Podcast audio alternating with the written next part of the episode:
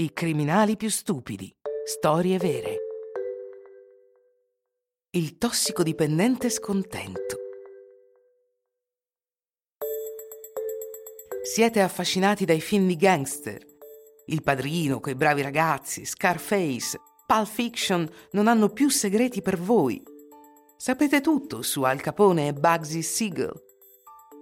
Bene, preparatevi a sentire le più, come dire, beh, le più imbarazzanti, le più spaventose e le più patetiche storie criminali. I malavitosi di cui vi parleremo sono più vicini a Rantanplan e Averell Dalton, il più stupido dei fratelli Dalton, che a Pablo Escobar.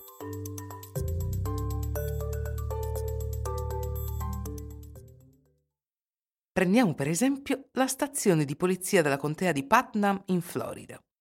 Ogni giorno la squadra narcotici di questo angolo degli Stati Uniti deve lottare contro il traffico di droga e un crescente consumo di tutti i tipi di stupefacenti, con la terribile sensazione che questo compito sia senza fine e che le indagini diventino sempre più difficili.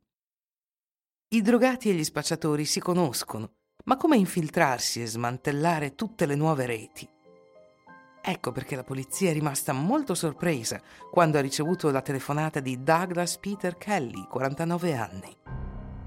Il residente di Hawthorne ha chiamato per lamentarsi della pessima qualità della droga che aveva appena comprato.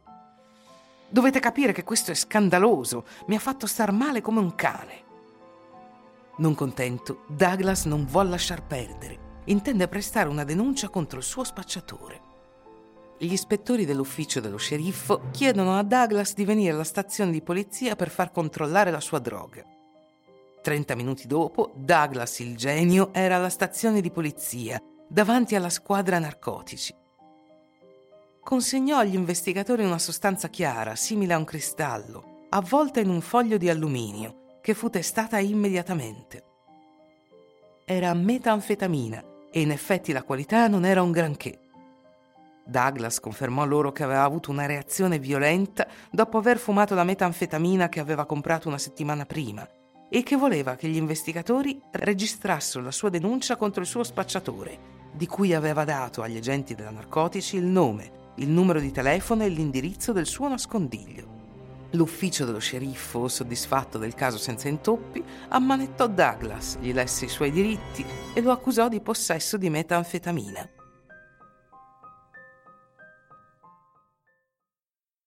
Inoltre, Douglas era venuto alla stazione di polizia con un'arma non registrata nella sua giacca.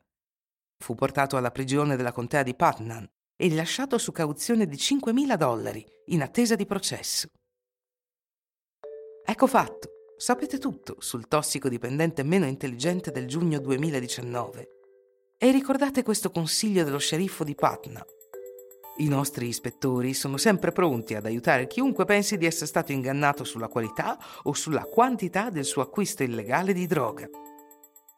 Questo post sull'account Facebook delle forze di polizia della Florida è stato condiviso più di 50.000 volte. Ci si chiede quante persone prenderanno questo consiglio alla lettera.